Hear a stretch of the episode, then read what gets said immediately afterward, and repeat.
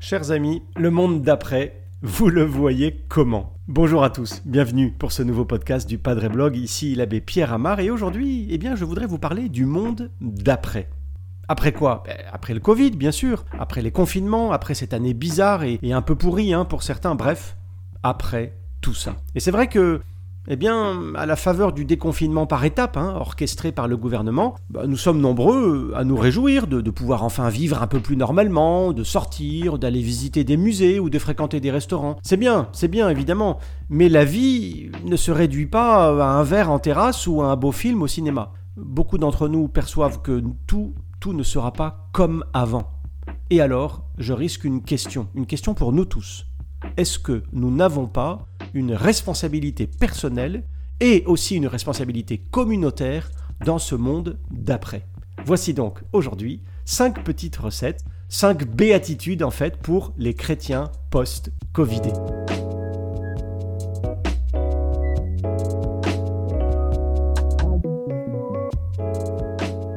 Ma première béatitude, la voici. Heureux qui se souvient qu'il est né fragile et vulnérable la fragilité, mes amis. Voilà certainement le, premier, le grand enseignement de cette crise sanitaire. Nous nous pensions forts et puissants, et voilà qu'un minuscule virus a bouleversé nos vies et a suspendu la marche du monde. Nous avons tous reçu une leçon d'humilité grandeur nature. Malgré le progrès technique, eh bien l'horizon de la science ne cesse de reculer. Et plus que jamais, l'homme ne maîtrise pas tout. Et c'est intéressant d'ailleurs de constater que, tout au long de cette crise sanitaire, les propos de ceux qui reconnaissaient humblement ne pas savoir, je pense à certains médecins ou à certains politiques, eh bien, ont bien plus marqué les esprits que les innombrables commentateurs qui défilaient devant les caméras et les micros en se contredisant euh, jour après jour. Et je pense à Socrate, vous savez, ce grand philosophe dont on raconte qu'il disait ⁇ Je sais que je ne sais pas ⁇ Voilà vraiment, il me semble, une parole pleine de sagesse. Notre foi chrétienne d'ailleurs ajoute d'autres choses. Elle rajoute que le péché d'Adam fut d'abord un immense acte d'orgueil, mais aussi que, nous sommes poussière et que nous retournerons en poussière. Vous savez, c'est la phrase qu'on peut dire le mercredi décembre. Bref, bref, que nous sommes mortels et fragiles.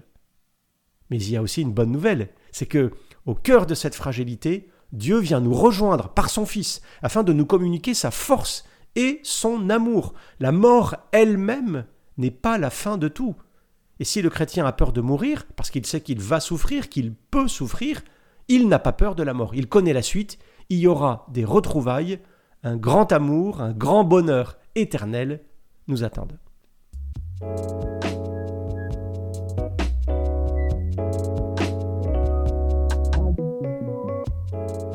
Voici maintenant ma deuxième béatitude. Heureux sommes-nous si nous prenons un peu de hauteur face aux événements récents. Le recul, bah oui, la hauteur. Vous vous souvenez hein, des phrases du président de la République? Nous sommes en guerre. Ou encore C'est dur d'avoir 20 ans en 2020. Bien sûr, bien sûr, on a tous souffert à des degrés différents, et je pense aussi à certains qui ont perdu des êtres chers, avec pour beaucoup d'ailleurs l'impossibilité de les accompagner. On en a parlé sur Padre Blog. Mais non, mes amis, la guerre, bah c'est pas ça. Lors des confinements, euh, on a eu la possibilité d'aller dans des magasins d'alimentation dont les rayons débordaient. On a eu la possibilité de nous promener, de faire du footing, de bricoler, de jardiner, de regarder des films en famille, d'organiser des barbecues et parfois même, hein, disons-le tout bas, quelques soirées clandestines. Ben vous savez, la guerre, la guerre c'est pas ça. Hein. La guerre c'est vivre dans une cave à l'abri des bombes, c'est être rationné, parfois privé d'eau et d'électricité, traverser la rue, le ventre noué, de peur d'être une cible pour les snipers, c'est se demander aussi quand sera le prochain repas et s'il y aura tout simplement de quoi manger. Voilà. Donc, heureux. Heureux sommes-nous si nous prenons un peu de hauteur face aux événements récents. Oui, bien sûr, l'année a été difficile pour beaucoup, et pas seulement d'ailleurs pour ceux qui ont 20 ans. Mais est-ce que nous n'avons pas euh, appris ensemble des choses sur nous-mêmes et sur ce monde? Par exemple, la valeur des circuits courts, la richesse des liens familiaux, l'abnégation des soignants, le dynamisme de plein de bénévoles, notre capacité à nous porter, à nous encourager ensemble, notre force d'âme à tous, avec des hauts et des bas bien sûr. Ça c'est c'est d'ailleurs toute la finalité d'une épreuve parce que une épreuve, c'est pas toujours mauvais. Un obstacle à franchir, l'épreuve d'un examen, d'un concours, l'épreuve des Jeux olympiques ou l'épreuve d'une ascension en montagne. Eh bien, toutes les épreuves sont des moments qui nous révèlent à nous-mêmes, à la fois bien sûr dans nos pauvretés, mais aussi dans nos capacités. Elles peuvent être des moments qui nous font grandir. Et d'ailleurs, bah, le résultat obtenu se mesure souvent à la hauteur des, efforts fournis. C'est un peu comme en montagne, hein. plus on monte, plus on peine, c'est vrai, mais plus la vue sera belle.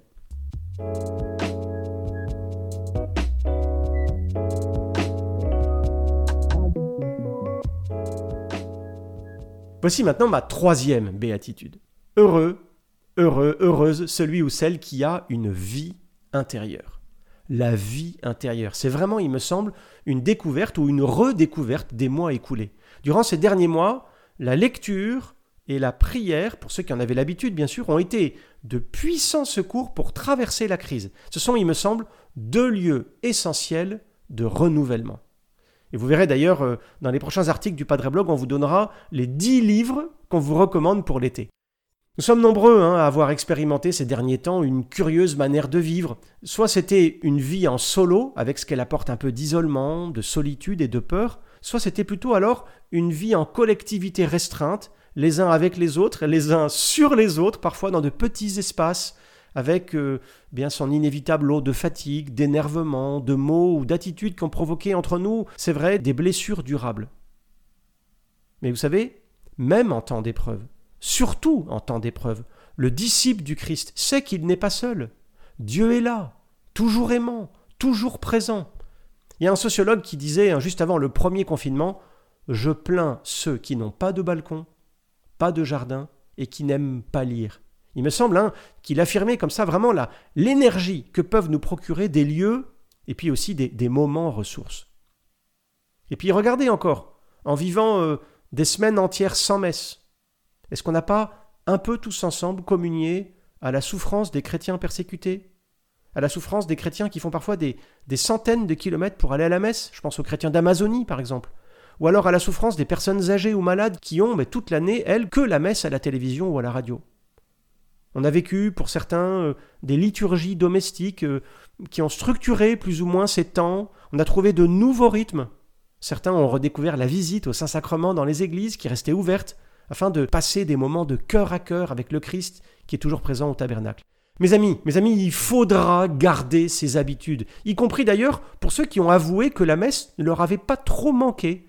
Et alors ceux-là, ils doivent aussi s'interroger. Est-ce qu'ils venaient à la messe avant pour eux, pour les autres, ou pour le Seigneur C'est-à-dire par mondanité, par habitude, ou alors pour vraiment rencontrer le Seigneur. Et puis j'ai un message euh, pour les jeunes. Cet été, est-ce que ça pourrait pas être pour vous enfin l'occasion d'une retraite spirituelle? Bien sûr, bien sûr, je sais que vous devez euh, trouver un stage ou passer votre permis de conduire. Tout ça, c'est important, mais, mais après cette année si particulière, socialement très pauvre pour beaucoup d'entre vous, est-ce que ce n'est pas nécessaire de faire le point sous le regard de Dieu.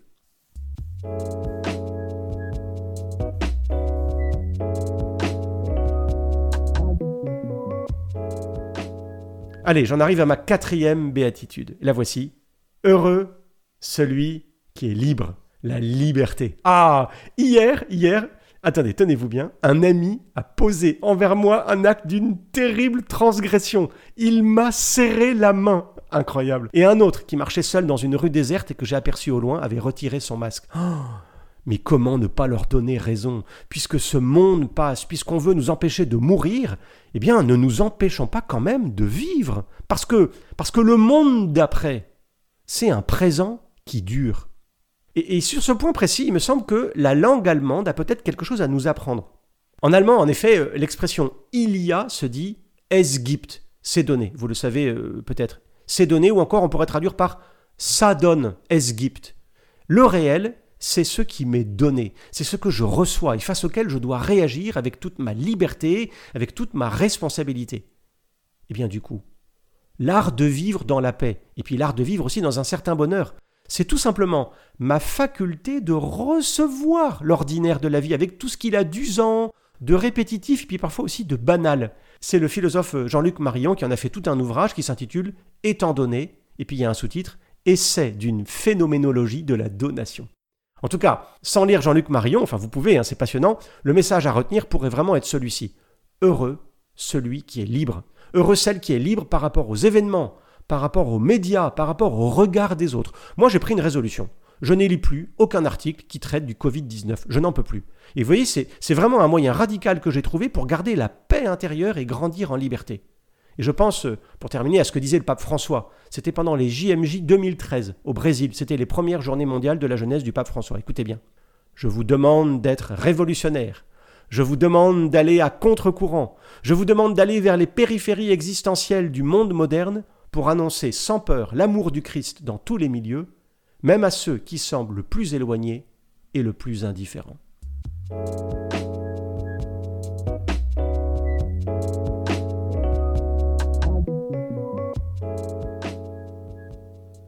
Allez, j'en arrive à ma cinquième et puis ma dernière béatitude. Écoutez bien.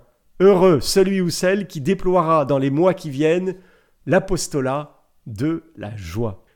Qui se souvient, mes amis, qui se souvient de où et quand le Seigneur a parlé, et une fois seulement, du paradis? Eh bien, c'était quand il était sur la croix. Et oui, sur la croix, lorsqu'il a dit au bon larron, Aujourd'hui, tu entreras avec moi dans le paradis. Ça veut dire, que c'est au cœur de la souffrance, dans la sueur, dans le sang et dans les larmes, que Jésus a évoqué, mais, mais paradoxalement, le bonheur éternel qui nous attend tous. Et ça, c'est important. Ça veut dire que, au cœur d'un monde qui souffre, au cœur d'un monde qui peine, les chrétiens ne seront jamais ni naïfs, ni candides. Ils rappelleront toujours, ils rappelleront toujours l'éminent acte d'amour de Jésus sur la croix. Vous voyez, cette crise sanitaire, évidemment qu'elle laisse des cicatrices la confiance en la parole de ceux qui nous gouvernent ou de ceux qui nous informent a été plus que jamais euh, remis en cause, il me semble. Les sujets éthiques reviennent en force, comme par exemple celui de l'euthanasie.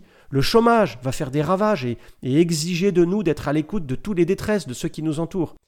Et je pense au livre de l'Apocalypse, lorsque Dieu dit à Saint Jean, Voici que je fais toutes choses nouvelles. Vous savez, le livre de l'Apocalypse, c'est celui qui décrit des catastrophes. Eh bien, au milieu de ces catastrophes, Dieu dit Voici que je fais toutes choses nouvelles. La nouveauté, bah, il faut avouer que ça nous fait peur. Parce que, au contraire, en fait, on a quand même plutôt envie de retrouver au plus vite son petit confort et, sa petite sécurité. Et pourtant, et pourtant, une fois encore, il nous faudra grandir, reconstruire, nous relever, apprendre, être résilient et aussi nous engager. C'est tout le sens euh, d'une expression qui est aussi euh, un programme de vie pour les chrétiens, la sobriété heureuse. La sobriété heureuse, vous savez, on en a parlé euh, dans un des derniers podcasts du Padre Blog à propos d'un discours magnifique d'Alexandre Solzhenitsyn à Harvard, où il décrivait justement cette sobriété heureuse, et ce podcast s'intitule Un jour à Harvard. Ça veut dire quoi, la sobriété heureuse? Ça veut dire que manger, boire, dormir, être livré par Amazon ou Uber Eats, faire ses courses et du télétravail, mais tout ça, ça peut pas combler le cœur de l'homme. Le bonheur, le bonheur de l'homme, c'est la rencontre. Le bonheur, c'est d'aimer, le bonheur, c'est de donner et de se donner. Heureux, heureux celui ou celle qui déploiera dans les mois qui viennent une sorte d'apostolat de la joie. Voilà, merci mes amis d'avoir écouté ce podcast. Bon courage, bon courage à tous pour les semaines qui viennent. Continuez à nous poser vos questions sur les réseaux sociaux. Abonnez-vous pour ne surtout pas manquer nos prochains contenus. Et moi, je vous dis à bientôt.